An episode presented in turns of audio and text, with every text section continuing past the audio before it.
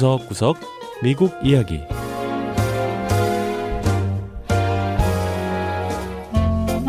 미국 곳곳의 다양한 모습과 진솔한 미국인의 이야기를 전해드리는 구석구석 미국 이야기 김현숙입니다. 암과 같은 큰 병에 걸렸을 때 투병 과정은 결코 쉽지 않습니다. 특히나 어린 아이들의 경우 어른들도 견디기 힘든 치료 과정을 이겨내야만 하지요. 자, 이런 어린이 환자들에겐 자그마한 용기와 희망의 손길도 큰 힘이 될 텐데요. 예쁜 양말을 통해 아이들에게 위로를 건네는 사람들이 있다고 합니다.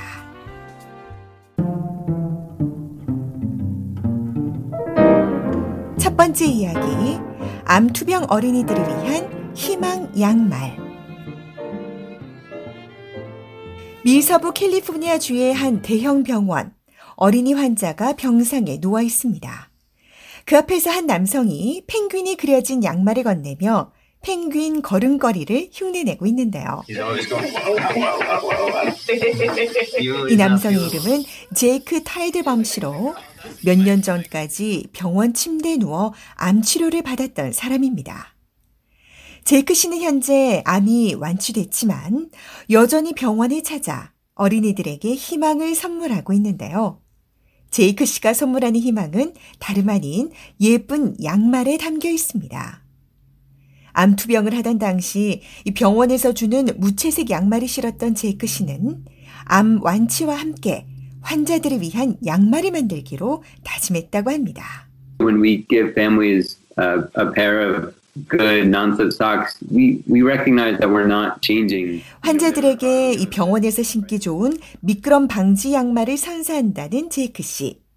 이렇게 선물을 준다고 해서 환자의 예후가 달라지거나 병을 치유할 수 있는 건 아니지만 환자들에게 작지만 뭔가 다른 경험을 선사하고 싶다는 겁니다.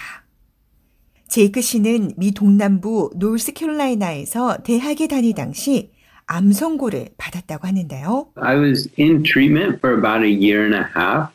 그리고 1년 반 동안 항암 치료를 받으며 병원을 수시로 드나들었다고 합니다. 자, 그리고 병원에 올 때마다 눈에 띈 것이 입원 환자들은 다들 환자복을 입고 미끄럼 방지 양말을 신는 것이었다고 하는데요. 이 제이크 씨는 암 투병 사실을 잠시라도 잊기 위해 이 재미있는 양말 디자인을 머릿속으로 떠올리기 시작했다고 합니다. 자, 그리고 끝내 암을 이겨낸 제이크 씨. 하지만 양말에 대한 아이디어는 사라지지 않았는데요. 제이크 씨는 실제로 양말을 만들어 암 투병 환자들에게 전달하기 시작했습니다. 양말에 들어갈 디자인은 실제로 암 투병 중인 아이들의 도움을 받았는데요. 화려한 색감은 물론 귀여운 곰돌이부터 강아지, 펭귄, 눈사람까지 디자인도 다양합니다. 제이크 씨는 모든 디자인에는 다 사연이 있다고 했는데요. Uh, one of our designs is a rainbow themed design, and the reason it's rainbow themed is because Benji, the 양말 중에 무지개 무늬가 있는데 이 양말은 이 벤지라는 아이가 생각해낸 디자인이라는 겁니다.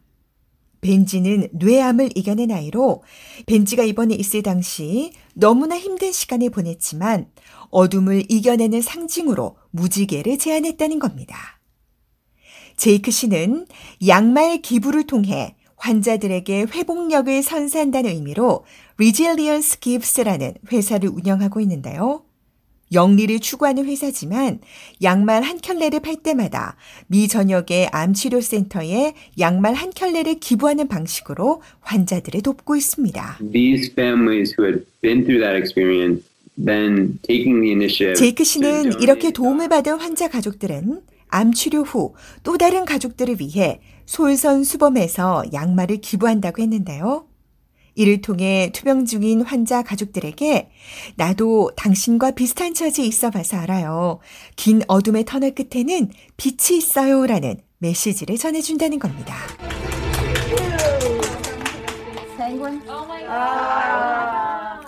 제이크 씨는 자신이 암투병을 했기에 포근하고 편안한 양말 한 켤레가 힘든 치료 과정에 큰 힘이 될 수 있다는 걸 누구보다 잘 알고 있다는데요. 평소엔 너무나 흔하게 보고 신는 양말이지만 희망과 용기의 메시지가 담긴 Resilience Gives의 양말은 어린이 암 환자들에게 너무나 특별한 선물이 되고 있습니다.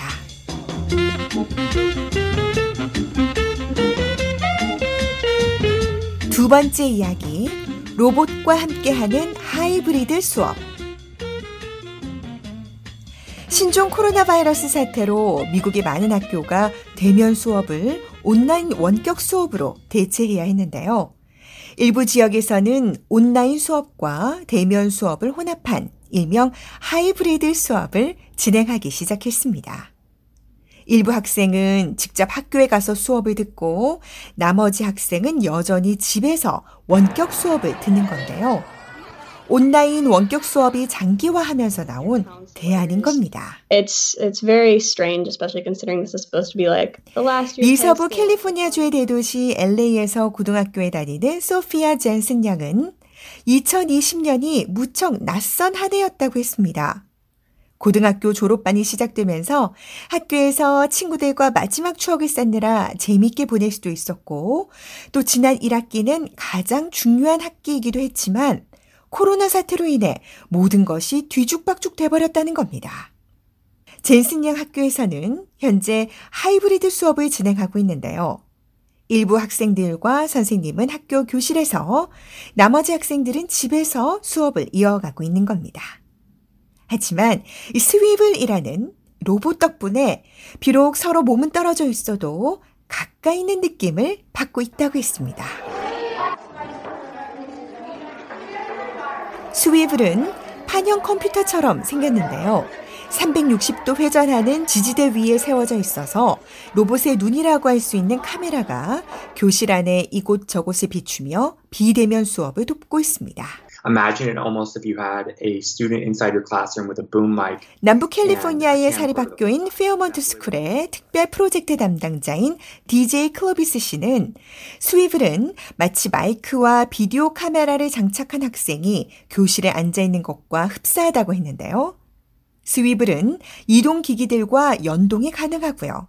또 센서가 달려 있기 때문에 교사가 착용한 마이크를 인지하고 교사의 판서에 따라 화면이 따라가게 됩니다. We will robot, which is in essence follows the teacher around the classroom and focuses the video camera on them. 스위블의 공동 창업자인 블라드 테틀밤 씨는 본질적으로 이 스위블 로봇은 교실 안에서 교사의 움직임을 추적하고 비디오 카메라가 여기에 집중하는 거라고 했는데요.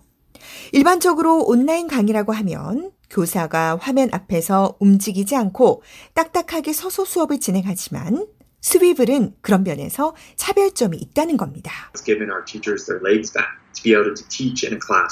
페어먼트 스쿨의 클로비스 씨는 스위블 덕분에 교사들은 온라인으로 동시에 진행되는 수업이라도 교실 안에서 자유롭게 돌아다닐 수 있게 됐다고 했습니다.